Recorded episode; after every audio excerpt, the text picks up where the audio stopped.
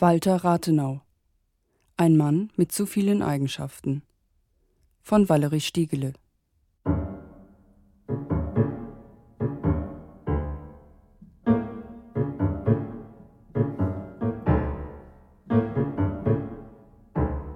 Was wir alle getrennt sind, das ist er in einer Person. Und da staunen wir eben.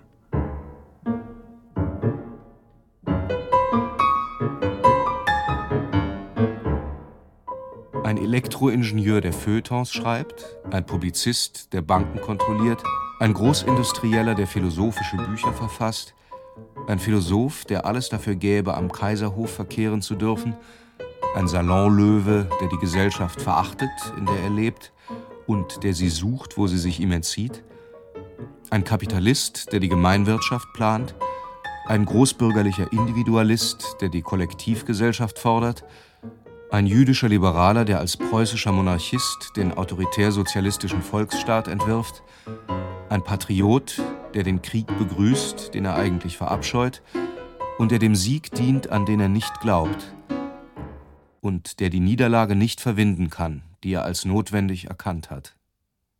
Er regiert die AEG und verkündet das Reich der Seele. Er ringt um Gottes Erkenntnis und strebt gleichzeitig nach Orden und Ämtern. Er will Bücher schreiben und Minister sein. Er sehnt sich nach Einsamkeit und Weisheit und genauso nach Scheinwerferlicht und Macht. Der Luxus soll verschwinden, sein Hohenzollernschlösschen aber will er behalten. Zur Person. Walter Rathenau, Politiker, Schriftsteller und Industrieller. Geboren in Berlin 1867. Ermordet in Berlin 1922. Trat 1899 in den Vorstand der AEG ein, 1883 gegründet von seinem Vater Emil Rathenau. 1915 Präsident der AEG im Ersten Weltkrieg Aufbau der Kriegsrohstoffabteilung im preußischen Kriegsministerium. 1919 zum Mitarbeiter an der Vorbereitung der Friedenskonferenz berufen. Mai bis November 1921 wieder Aufbauminister, ab 1922 Reichsaußenminister. Schloss als deutscher Vertreter auf der Konferenz von Genua den Rapallo-Vertrag ab. Wegen seiner Erfüllungspolitik besonders von nationalistischen und antisemitischen Gruppen heftig angegriffen. Wurde am 24.06.1922 auf der Fahrt ins Auswärtige Amt erschossen.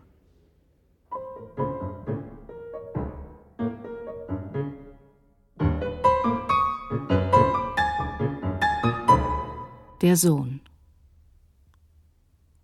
Kaum ein Tag, an dem er nicht eine Stunde gefunden hätte, um der Mutter einen Besuch zu machen und wenn die Zeit reichte, setzte er sich mit ihr ans Klavier. Ja, Mathilde Rathenau. Als junge Frau war sie sehr schön, ausgesprochen südländisch, mit dunklen Augen und Locken. Später erhielt sie von der Berliner Gesellschaft den Beinamen die saure Mathilde. Sie war ein höchst wertvoller Mensch, klug und vornehm. Sah aus wie zwei bis drei Jüdinnen. Vor allem die Nase schien, wie das Wort eines Österreichers für solche Fälle sagt, schwer gebeugt unter der Wucht der Konfession. Heute ist Mamas Geburtstag und ich stehe deshalb hier, ihr dazu zu gratulieren. Alles Glück zu wünschen ihr. Aus einem reichen Frankfurter Haus mit Dienerschaft, Equipagen und allem Luxus in die knappen Verhältnisse der Chausseestraße gekommen. Das Haus meiner Kindheit, in der Arbeitergegend des Berliner Nordens gelegen, nicht im stillen Westen, den man das Geheimratsviertel nannte. Die Fabrik war sehr klein und beschäftigte höchstens 40 bis 50 Mann mit dem Bau von Dampfmaschinen und Einrichtungen für Gas- und Wasserwerke. Daneben stellte sie sämtliche Apparate her, die die königlichen Theater brauchten. Das Schiff für Meyerbeers Oper Die Afrikanerin, für das Opernhaus. Doch auf mich übten weder die Bühne noch die Balletteusen eine Anziehungskraft aus. Hinter dem Haus, einem ehemaligen Vergnügungslokal Bella Vista, längs des Kirchhofs, lagen zwischen alten Bäumen die Werkstatt, die kleine Montagehalle, die Gießerei und die dröhnende Kesselschmiede. Mama brauchte lange Zeit, sich einzuleben.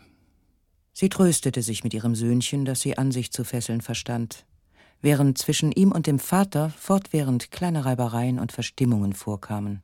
Er war gegen sich und andere hart. Mein Sohn Walter. Er treibt mehr Blüten als Blätter. Emil Rathenau, ein Pionier, Gründer der Allgemeinen Elektrizitätsgesellschaft. Aktienkapital der AEG im Jahr 1887 12 Millionen Mark, 1960 Millionen, 1914 155 Millionen, 1920 550 Millionen, 1921 1,1 Milliarden. Emil Rathenau begreift und billigt alles bis zum Betrage von 300 Mark. Dann kommt eine große Lücke. Erst bei drei Millionen fängt das Verständnis wieder an. In Not bin ich nicht aufgewachsen, aber in Sorgen. Stirb, Ungeheuer, du aller Sorgen, du alles Kummers drückende Last. Mit 17 Jahren absolvierte ich meine Schulzeit. Mit 23 Jahren ging ich in die Praxis. Von da ab habe ich, wie es in unserer Familie üblich war, niemals mehr eine Unterstützung meines Vaters beansprucht oder angenommen. Geldausgaben für den bloßen Verbrauch vertrug Emil Rathenau nicht. Für einen, für den seine Jugend Unterdrückung bedeutet hat, ist es schwer, fast übermenschlich, aus solchem Labyrinth ins Freie zu finden.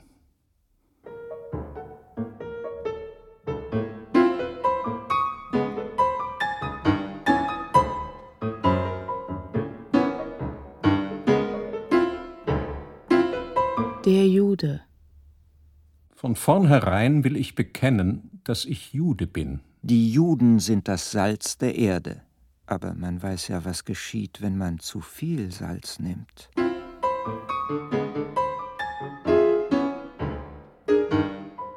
In den Jugendjahren eines jeden deutschen Juden gibt es einen schmerzlichen Augenblick, an den er sich zeitlebens erinnert wenn ihm zum ersten Mal voll bewusst wird, dass er als Bürger zweiter Klasse in die Welt getreten ist und dass keine Tüchtigkeit und kein Verdienst ihn aus dieser Lage befreien kann. Es werden Prämien auf Glaubenswechsel gesetzt. Was ist das für ein Mensch, der von der Ablehnung seines Väterglaubens geschäftlich oder sozial profitiert? Ein Ende der Judenfrage ist die Taufe nicht. Wer das Judentum sehen will, mag an Berliner Sonntagen mittags um 12 Uhr durch die Tiergartenstraße gehen oder abends in den Vorraum eines Theaters blicken. Seltsame Vision. Inmitten deutschen Lebens ein abgesondert fremdartiger Menschenstamm, glänzend und selbstgefällig staffiert, von heißblütig beweglichem Gebaren. Auf märkischem Sand eine asiatische Horde in engem Zusammenhang unter sich, in strenger Abgeschlossenheit nach außen. So leben sie in einem halb freiwilligen, unsichtbaren Ghetto. Kein lebendes Glied des Volkes, sondern ein fremder Organismus in seinem Leibe. Aus einem Kurprospekt der Insel Borkum 1910. Doch wer dir naht mit platten Füßen, der muss hinaus. Juden werden hier nicht geduldet. Judenreiner Aufenthalt auf der Insel Borkum. Was also muss geschehen? Es liegt nahe, den Juden anzuraten, durch eine bewusste und energische Selbsterziehung alle Seltsamkeiten zu beseitigen und sich fremden Anforderungen anzupassen. Anpassung nicht im Sinne der Mimikrie Darwins, sondern eine Anartung in dem Sinne, dass Stammeseigenschaften, gleich viel ob gut oder schlechte, von denen es erwiesen ist, dass sie den Landgenossen verhasst sind, abgelegt und durch geeignetere ersetzt werden. Theodor Herzl an Walter Rathenau. Wenn ich mich nicht irre, haben Sie in Ihrem Artikel gefordert, die Juden sollten sich längere Gliedmaßen und gerade Nasen angewöhnen. Es war eine Jugendpflegelei. In Wahrheit war das nicht eine Auseinandersetzung mit dem Judentum als solchem, sondern mit den Geschäftsfreunden seines Vaters. Nein, nein. Rathenau hatte den typischen Minderwertigkeitskomplex des Erwerbsmenschen von jüdischer Abstammung, der unter jeder Nichtanerkennung litt, aber selber an eine Art Rassenlehre glaubt. Adelsmystik, Germanenmystik, Rassenmystik, Herabsetzung des eigenen Werts. Ein blondes, wundervolles Volk erwächst im Norden. In überquellender Fruchtbarkeit sendet es Welle auf Welle in die südliche Welt. Aber mit zunehmender Weltbevölkerung quellen die Fluten der dunklen Völker immer näher. An die Stelle der Taufe tritt der Ersatz. Adels- und Blutverhimmelung. Der blonde Typus der Göttersöhne. Da spricht der jüdische Sehnsuchtspreuße.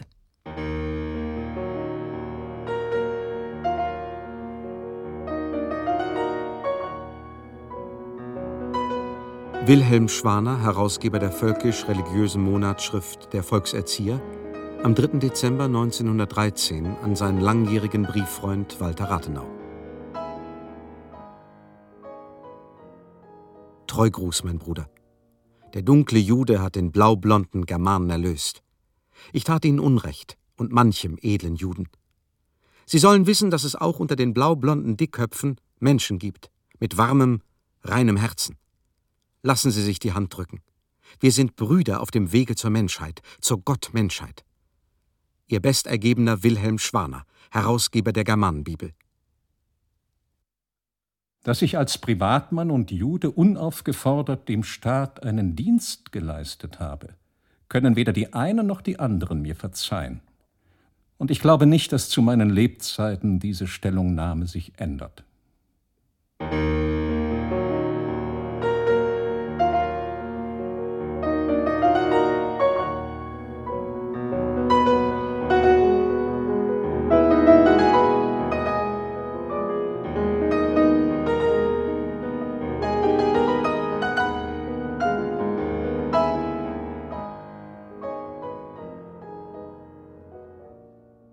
Die Privatperson. Rathenau zählte zu den reichsten Männern der Welt. Er hatte alle denkbare Macht geerbt von seinem Vater und wollte doch nicht sein Erbe sein. Ich warne Sie. Wenn Sie nicht in das abgestempelte Urteil einstimmen, das lautet geistreich, kühl, dilettant auf 16 Gebieten, leidlicher Kaufmann, so werden Sie ausgelacht. Die Leute wollen mich so haben. Und es gehört nicht zum guten Ton, mich gut zu behandeln. Wer Walter Rathenau in diesen Jahren gekannt hat, wird sich eines schlanken, eher großen jungen Mannes erinnern, der durch seine anormale Kopfform mehr negerhaft als europäisch auffiel. Tiefliegende, kühle, rehbraune, langsame Augen, gemessene Bewegungen, eine tiefe Stimme, eine pastorale Sprechweise bildeten die etwas unerwartete, künstlich wirkende Fassung für eine blitzende Gedankenfülle. Widerspruch verstimmte ihn. Ein Angriff konnte ihn aus der Fassung bringen. Deshalb sprach er am liebsten selbst. Seine Ausführungen klangen immer wie ein Märchen aus Tausend und einer Nacht oder liefen in ein Brillantfeuerwerk aus. Ein wundervoller englischer Anzug, hellgrau mit dunklen Längsstreifen, hoher Kragen. Keiner hätte ihn sich in einer ländlichen oder sportlichen Kleidung vorstellen können. Ein phönikisch harter Herrenkaufmannsschädel, kleine, kühne, gebogene Nase, auseinandergebogene Lippen. Ich weiß nicht, wie Hannibal aussah, aber ich dachte an ihn. Ein Prinz aus dem Morgenland. Ein brauner Beduine.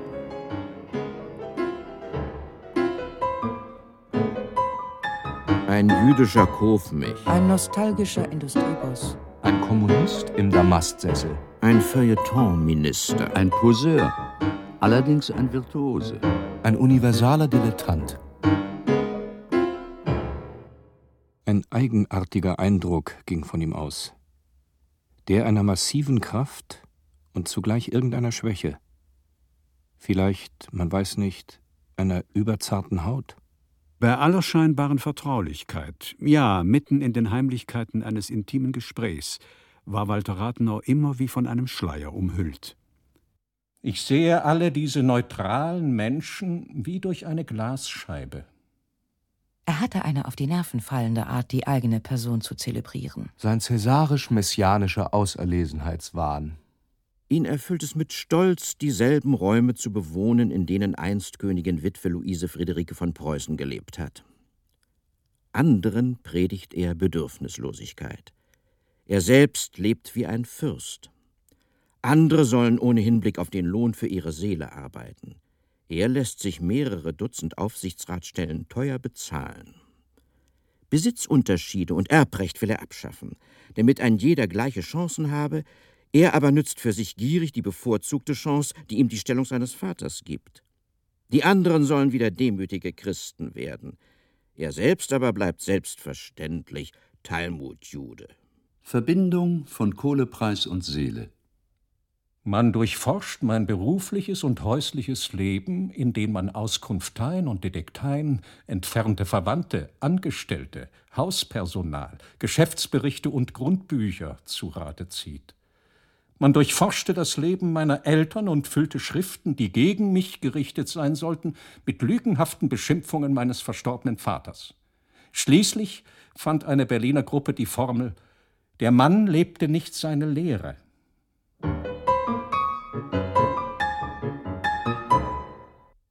Sein Geist war wie ein genial erfundener Apparat, seine Wohnung wie ein Museum. Albert Einstein, wenn man Rathenau den Posten des Papstes angeboten hätte, hätte er die Wahl angenommen. Technisch hätte er es wahrscheinlich gar nicht schlecht gemacht. Theodor Heuss. Der unnaivste Mensch, dem ich je begegnet bin. Mit einem höchst gezüchteten Intellekt in immer gegenwärtiger Bewusstheit. Was ihm fehlte, war der Humor. Die Freiheit, auch über sich selbst lachen zu können. Thomas Mann, ein sonderbarer Heiliger, halb echt, halb falsch, halb rein, halb trüb, aber er plagt sich redlich. Betrachten Sie mein Leben. Kennen Sie ein einsameres? Die Eingangstür zu seiner Villa war so schmal, dass der Gedanke nahe lag, sie wolle jedem Fremden den Zutritt verwehren. Sie war ein Symbol für sein Leben. Er war der Gralshüter seines Innern. Was wollen Sie eigentlich von mir? Soll ich eine Fensterscheibe in meinen Brustkasten setzen?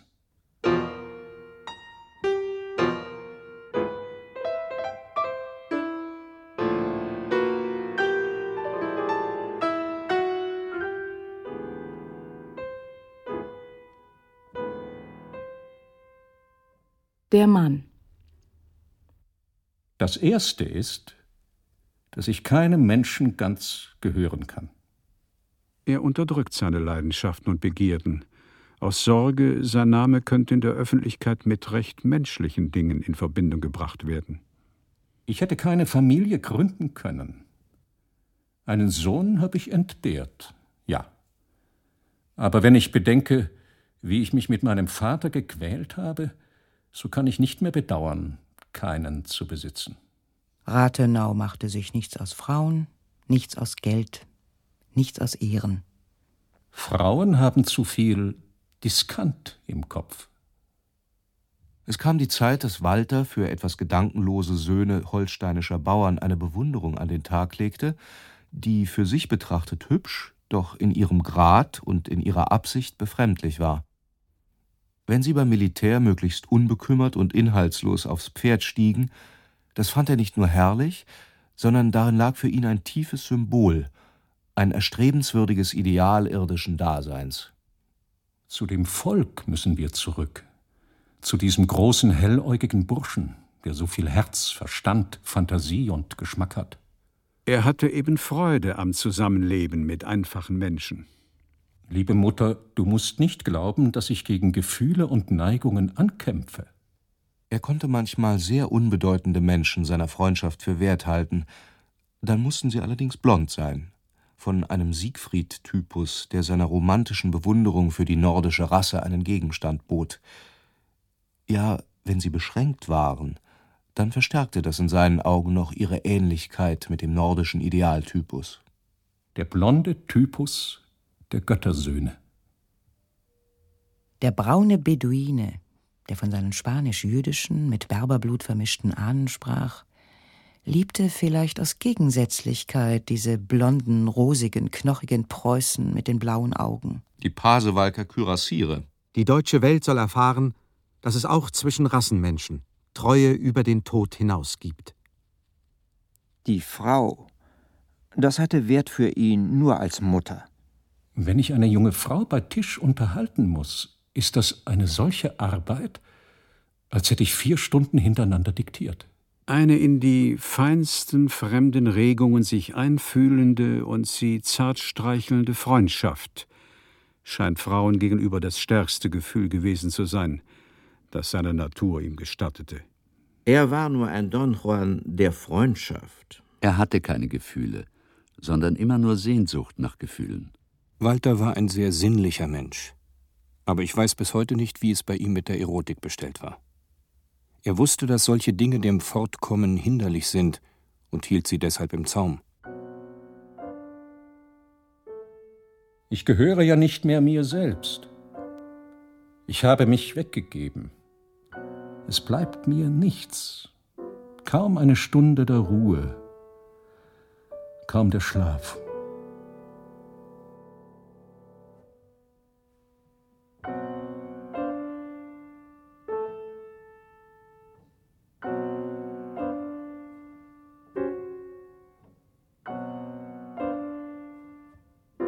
Unten ging jemand. Es kam ein Pfiff, wie ein Signalpfiff. Er wusste, wer das war, trat ans offene Fenster und rief hinab: Heute nicht, grüßte leicht mit der Hand und kam zurück. Er sprach: Sie fragt immer abends, ob sie kommen soll. Wenn ich sie haben will, macht ihr der Diener auf. Er sagte das lächelnd, wie einer, der sich über diese nicht schwerwiegende Tatsache ein ganz wenig lustig macht, so nebenhin. Die Person entfernte sich offenbar. Wir sprachen weiter. Lieber Freund und Bruder, wie Senkblei werfe ich diese Frage in deine Seele. Hast du mich lieb? Ich habe dich lieb. Ich habe dich sehr lieb. Ich will nichts von dir, wenigstens nichts Materielles und auch sonst nicht mehr, was ich dir nicht heimzahlen könnte. Kannst du Ja sagen? Und auch Freund? Und Bruder? Wie glücklich wäre ich. Fast möchte ich dich dann bitten, lass uns immer nur unter vier Augen bleiben oder uns nie wiedersehen. Ich möchte, dass unsere Freundschaft Veilchen bliebe, Veilchen zartester Seelenfreundschaft. Wenn dir das Veilchen nicht willkommen, vielleicht weil du Rosen lieber hast, dann pflanze das Blaublonde wieder an den Baum am Waldesrande. Kannst und willst du nach diesem Briefe doch zu mir kommen, so komm in der Nacht, und sag mir's vorher.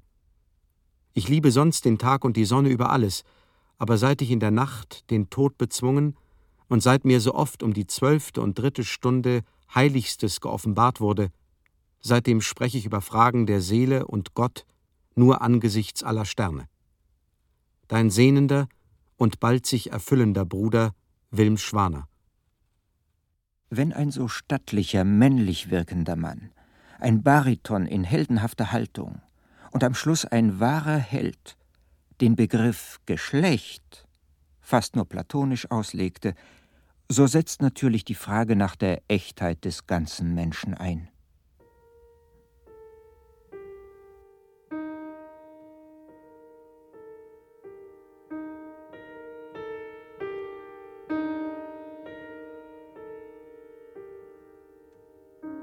Der Literat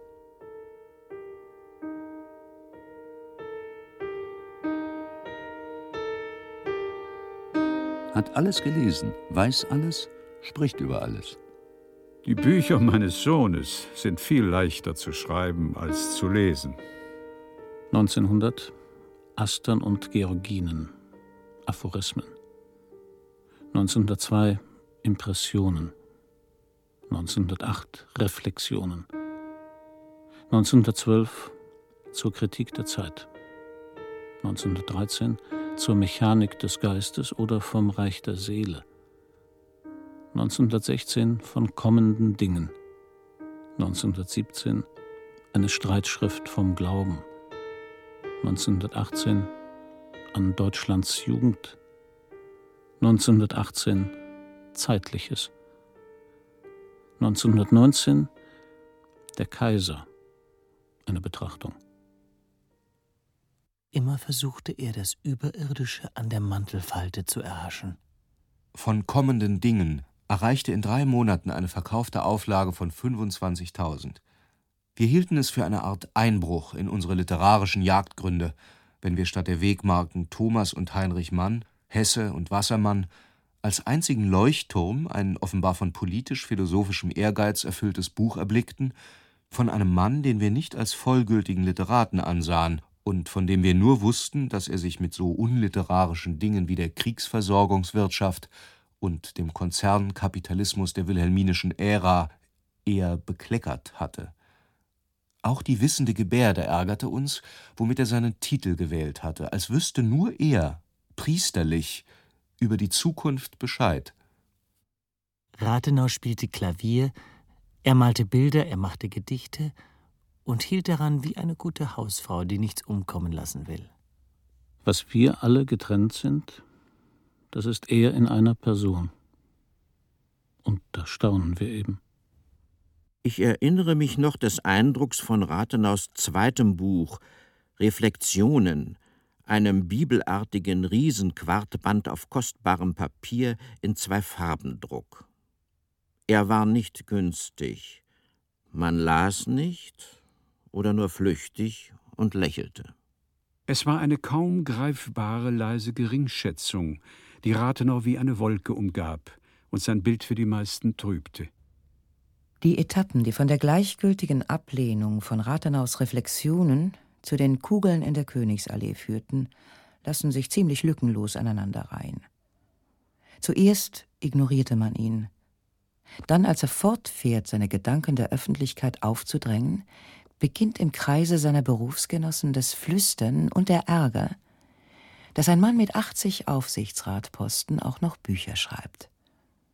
Man findet komisch, dass er als Geschäftsmann die Geburt der Seele predigt. Kompromittierend, dass er als Reicher den Luxus angreift.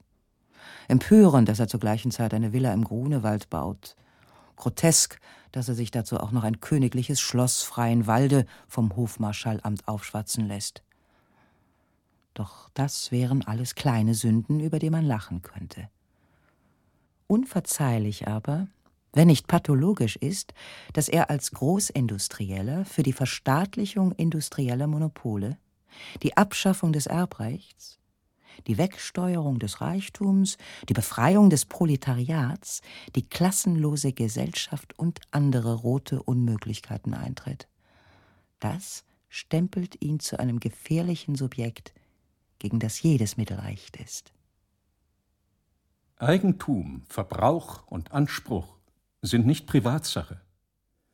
Eine kommende Zeit wird schwer begreifen, dass ein Mensch befugt war, Meilen irdischen Landes abzusperren, dass er ohne staatliche Genehmigung Äcker brachlegen, Bauten vernichten oder aufführen, Landschaften verstümmeln, Kunstwerke beseitigen oder schänden konnte, dass er sich berechtigt hielt, jeden beliebigen Teil des Gesamtvermögens eines Volkes durch geeignete Geschäfte an sich zu bringen jegliche Zahl von Menschen zu beliebiger Arbeitsleistung in seine Dienste zu nehmen, jeden noch so unsinnigen Aufwand zu treiben, solange er im zahlenmäßigen Verhältnis zu seinen Mitteln blieb.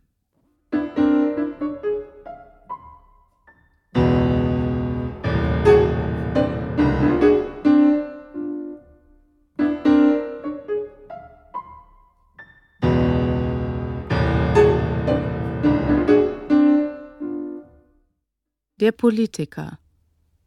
Man ist reich geworden in Deutschland, mächtig geworden und will es der Welt zeigen. Doch ich sehe Schatten aufsteigen, wohin ich mich wende. Ich sehe sie, wenn ich abends durch die gellenden Straßen von Berlin gehe, wenn ich die Insolenz unseres wahnsinnig gewordenen Reichtums erblicke, wenn ich die Nichtigkeit kraftstrotzender Worte vernehme, oder von pseudogermanischer Ausschließlichkeit berichten höre, die vor Zeitungsartikeln und Hofdamenbemerkungen zusammenzuckt. Eine Zeit ist nicht deshalb sorgenlos, weil der Leutnant strahlt und der Attaché voll Hoffnung ist. Seit Jahrzehnten hat Deutschland keine ernstere Periode durchlebt als diese. Wer auf Gott vertraut und feste um sich haut, hat wohl vollgebaut! Ein serbisches Ultimatum und ein Stoß wirrer, haltloser Depeschen. Hätte ich nie hinter die Kulissen dieser Bühne gesehen. Rathenau sah von Anfang an alles klarer als die vergesslichen Unternehmer des Krieges. Sie hatten zwar alles bereitgestellt, was zum Morden nötig ist, aber das Wichtigste versäumt, die Organisation der Wirtschaft zur Beschaffung von Rohstoffen. Entsetzt bemerkten sie nach Kriegsausbruch den gefährlichen Stickstoffmangel. Die Generale hassten ihn. Er hatte ja ihren Mangel an Voraussicht, ihren Leichtsinn in der Vorausberechnung der notwendigen Änderungen in den Wirtschaftsverhältnissen bloßgestellt. Bekanntmachung. Alle Einrichtungsgegenstände aus Aluminium, Kupfer, Messing, Nickel, Zinn sind enteignet. Liefert sie ab. Rohstoffdiktator! Bei Kriegsausbruch weinte Rathenau wie ein Kind, weil ihm die ganze Hoffnungslosigkeit dieses Krieges vor Augen stand. Wie soll ein Siegespreis aussehen, der so viel Blut und Tränen rechtfertigt? Zeichne die Kriegsanleihen! Heer und Flotte erwarten es von dir! Gebrauchsanweisung. Wie schütze ich mich gegen den Angriff mit Giftgasen? Ein guter Schutz für die Augen wird schon dadurch erreicht, dass eine geringe Menge Vaseline mit der Fingerkuppe in die Augen gestrichen wird.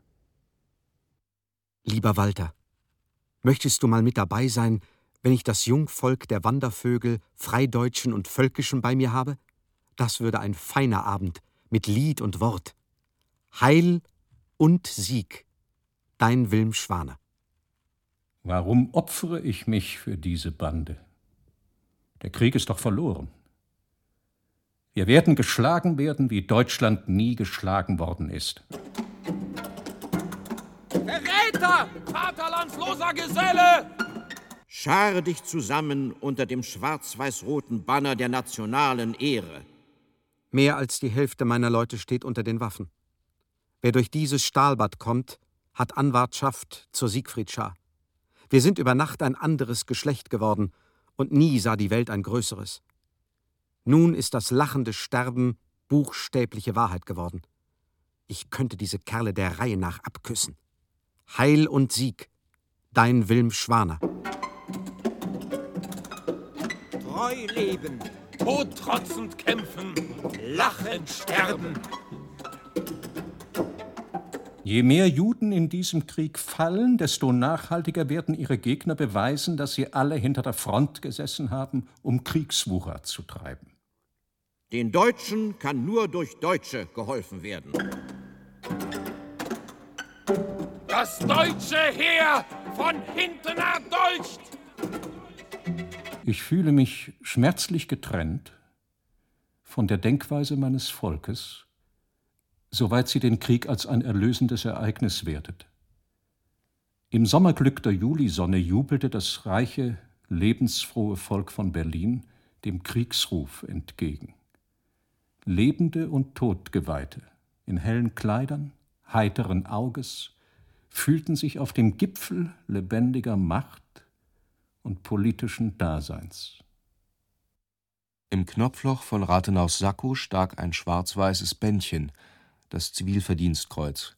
Er bemerkte meinen Blick und reagierte sofort, indem er die Hand fast unwillkürlich dahin führte und leicht verächtlich sagte: Sie haben recht, ich sollte es nicht mehr tragen. Warum? fragte ich, wenn Sie es verdient haben.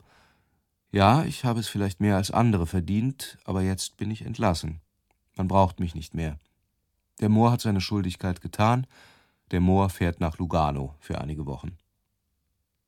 Wenn es denn so wäre, dass er unser Retter ist, eine Schande wäre es für das deutsche Volk, dass ein Jude es sein muss. Sklaverei ohne Ende! Fünf Millionen Deutsche unter dem Joch fremder Herrschaft! Lieber tot als Sklave! Am Tage der Wahl des Reichspräsidenten war von Auslandsdeutschen ein gut gemeintes, doch unbedachtes und höchst abwegiges Telegramm in Weimar eingelaufen, das mit dem feierlichen Vorgang meinen Namen in Verbindung brachte. Das erste deutsche republikanische Parlament, das bestimmt war, sein Siegel unter die deutsche Schmach zu setzen, zur Sitzung vereinigt, in dunkelster Zeit, in feierlichster Stunde, schüttete sich aus vor Lachen. Minutenlange Heiterkeit verzeichnen die Blätter, und Augenzeugen erzählen, dass Männlein die Weiblein sich beseligt auf ihren Sitzen kugelten. Als Rathenau nach seiner Ernennung zum Außenminister wie gewöhnlich zum Mittagessen zu seiner Mutter kam, saßen sich beide gegenüber und stocherten in ihrem Essen herum, bis endlich die Mutter fragte Walter, warum hast du mir das angetan? Und er antwortete Mutter, ich musste es ja. Sie haben ja keinen anderen gefunden. Eine durch nichts gerechtfertigte neuerliche Provokation des deutschen Volkes. Der Reichspräsident ernannte mich heute zum Aufbauminister in der Reichsregierung. Darauf habe ich sofort meine sämtlichen Vorstands- und Aufsichtsratsmandate telegrafisch niedergelegt. Es tat mir leid, denn die meisten Mandate hatten mein Vater oder ich erhalten in Firmen, die wir gründeten. Aber ein Reichsminister darf über keine wirtschaftlichen Interessen nebenbei verfügen. An dem Tag, als er mich mit seiner Ernennung zum Außenminister überraschte, fand ich ihn eher bedrückt als froh. Erinnerte er sich der Warnung, die er vor meinen Ohren so oft den Juden erteilt hatte, in diesem Lande sich nicht an die höchsten und exponiertesten Stellen zu setzen, weil man nicht dort opfern soll, wo man kein Opfer will? Mit ernstem und tiefem Zweifel stehe ich vor dieser Aufgabe. Was vermag ein Einzelner gegen diese erstarrte Welt mit Feinden im Rücken, im Bewusstsein seiner Grenzen und Schwächen?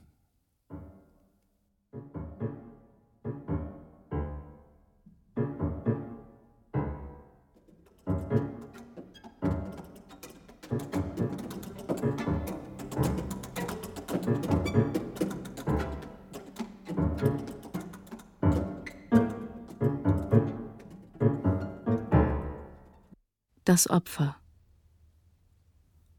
Ein Leser unseres Blattes übersendet uns folgende Verse, die in einem D-Zugabteil von Jünglingen mit handtellergroßem Hakenkreuz am Waffenrock gesungen wurden. Du tapferer Held, du schoßt den Gareis nieder, du brachtest allen uns Befreiung wieder von einem saubern Sozihund, welch Licht in unserer Trauer stund. Auch Rathenau, der Walter, erreicht kein hohes Alter, die Rache, die ist nah, Hurra, hurra, hurra. Lasst uns froh und munter sein, schlagt dem Wirt den Schädel ein. Lustig, lustig, tralalala, bald ist Wilhelm wieder da. Wenn einst der Kaiser kommen wird, schlagen wir zum Krüppel, Dr. Wirt. Knallen die Gewehre, tak, tak, tak, aufs schwarze und auf das rote Pack. Reichskanzler Dr. Wirth an Harry Graf Kessler es ist richtig, dass ein katholischer Priester in das Reichskanzlerhaus kam und mir einfach und schlicht in wenigen Worten und zugleich in ernster Form eröffnete, dass das Leben des Ministers Rathenau bedroht sei. Rathenau wurde gerufen. Meine Mitteilung machte auf ihn einen tiefen Eindruck. Bleich und regungslos stand er wohl zwei Minuten vor mir. Seine Augen waren wie auf ein fernes Land gerichtet. Er kämpfte sichtlich lange mit sich. Dann, mit einer Seelenruhe, wie ich sie nie an ihm gesehen hatte, näherte er sich mir, legte beide Hände auf meine Schultern und sagte Lieber Freund, es ist nichts. Wer sollte mir denn etwas tun? Erfinder der Erfüllungspolitik! Ein Blutsauger! Schädling! Verbrecher! Er war der meistgehasste Mann seiner Zeit. Hatte er nicht die Kriegsrohstoffabteilung organisiert? Und mit deren Hilfe das deutsche Volk ausgeplündert. Knallt ab den Walter Rathenau, die gottverdammte Juden! Hatte er nicht Millionen Gewinne gemacht? Das Vermögen der AEG von 155 Millionen im Jahr 1914 auf über 500 Millionen bei Kriegsende vermehrt? An die bayerische Staatsregierung in München. Ein Mann, der bei Beginn des Krieges selbst erklärte, bei einem deutschen Sieg hätte die Weltgeschichte ihren Sinn verloren kann niemals die Interessen des deutschen Volkes vertreten. Unterzeichnet Nationalsozialistische Deutsche Arbeiterpartei. Er hat eine fremdrassige Seele. Erfüllungspolitiker, Katastrophenpolitiker, aus der des Deutschen Reiches, ab den Walter Rathenau, die gottverdammte Judensau.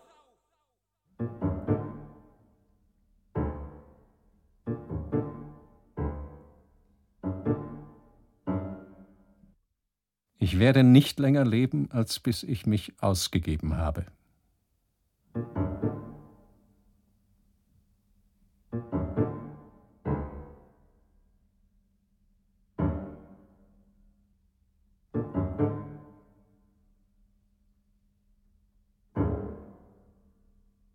Die Mörder Rathenaus waren bezahlt. Nicht ihre völkische Romantik, noch ihre hymnische Denkschwäche hatten sie gehindert, vor dem Mord Geld zu nehmen. Sie durften sich auch nagelneu in feine Ledermäntel einkleiden, sie durften im Ratskeller von Steglitz zechen, sie durften kleine Reisen machen, und hinterher hat einer von diesen Idealisten die anderen für Geld an die Polizei verraten. Zeugenaussage Am Morgen des 24. Juni 1922 gegen dreiviertel elf Uhr kamen aus der Richtung Hundekehle die Königsallee herunter zwei Autos. In dem vorderen, langsamer fahrenden Wagen saß auf dem Rücksitz ein Herr. Man konnte ihn genau erkennen, da der Wagen ganz offen war. In dem hinteren, ebenfalls ganz offenen Wagen saßen zwei Herren in langen, nagelneuen Ledermänteln mit ebensolchen Lederkappen, die eben noch das Gesichtsoval frei ließen. Hermann Fischer, groß, hellblond, braun gebrannt. Ernst Werner Techow, ein schicker Bengel, der alles macht und nichts fragt. Und Erwin Kern, ein 25-jähriger, hellblonder, blauäugiger Seeoffizier, Mitglied der Geheimorganisation Konsul. Blonde, langschädlige Herrenmenschen. Weibische Feiglinge flennen, deutsche Männer aber sagen, hilf dir selbst, so hilft dir Gott. Zeugenaussage weiter. Das große Auto überholte den kleineren Wagen und drängte ihn stark nach links. Als das große Auto etwa um eine halbe Wagenlänge vorüber war und der einzelne Insasse des anderen Wagens nach rechts hinüber sah, ob es wohl einen Zusammenstoß geben würde, bückte sich der eine Herr in dem feinen Ledermantel nach vorn, ergriff eine lange Pistole, deren Kolben er in die Achselhöhle einzog, und legte auf den Herrn in dem anderen Wagen an. Seine blondköpfigen Heldenvorbilder brachten Rathenau um. Just die von ihm verhimmelte Menschengattung ermordete ihn ungerührt. Aussage des Mörders Kern. Ich könnte es nicht ertragen, wenn aus dem zerbröckelnden, aus dem verruchten Bestande dieser Zeit noch einmal Größe wüchse. Was geht uns das an, die wir um höhere Dinge fechten? Wir fechten nicht, damit das Volk glücklich werde. Wir fechten, um es in seine Schicksalslinie zu zwingen. Aber wenn dieser Mann dem Volke noch einmal einen Glauben schenkte, das ertrüge ich nicht.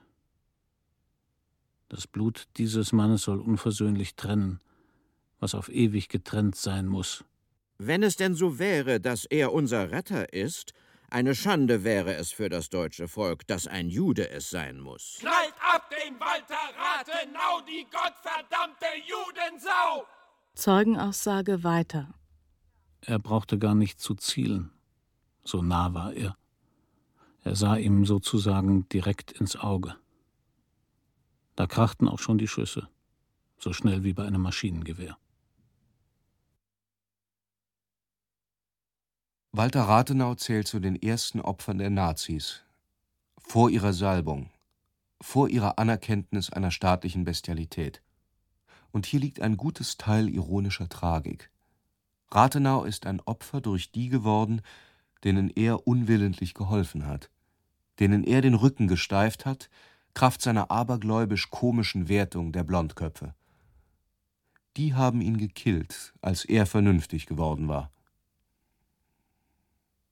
Mathilde Rathenau in einem Brief an die Mutter von Techow, der das Mörderauto gesteuert hatte. In namenlosem Schmerz reiche ich Ihnen die Hand. Sagen Sie Ihrem Sohn, dass ich im Namen und Geist des Ermordeten ihm verzeihe. Hätte er meinen Sohn gekannt, den edelsten Menschen, den die Erde trug, so hätte er eher die Mordwaffe auf sich selbst gerichtet als auf ihn. Das Andenken der Mörder von Walter Rathenau, die auf der Flucht vor der Polizei umgekommen waren, wurde durch Adolf Hitler mit einem Festakt an ihrem Grabe geehrt.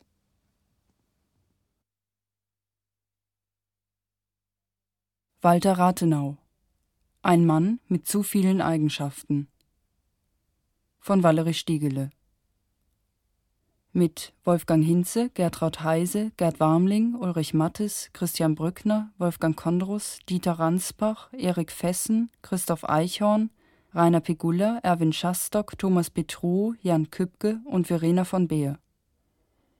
Ton Dagmar Kellenbenz und Peter Awa.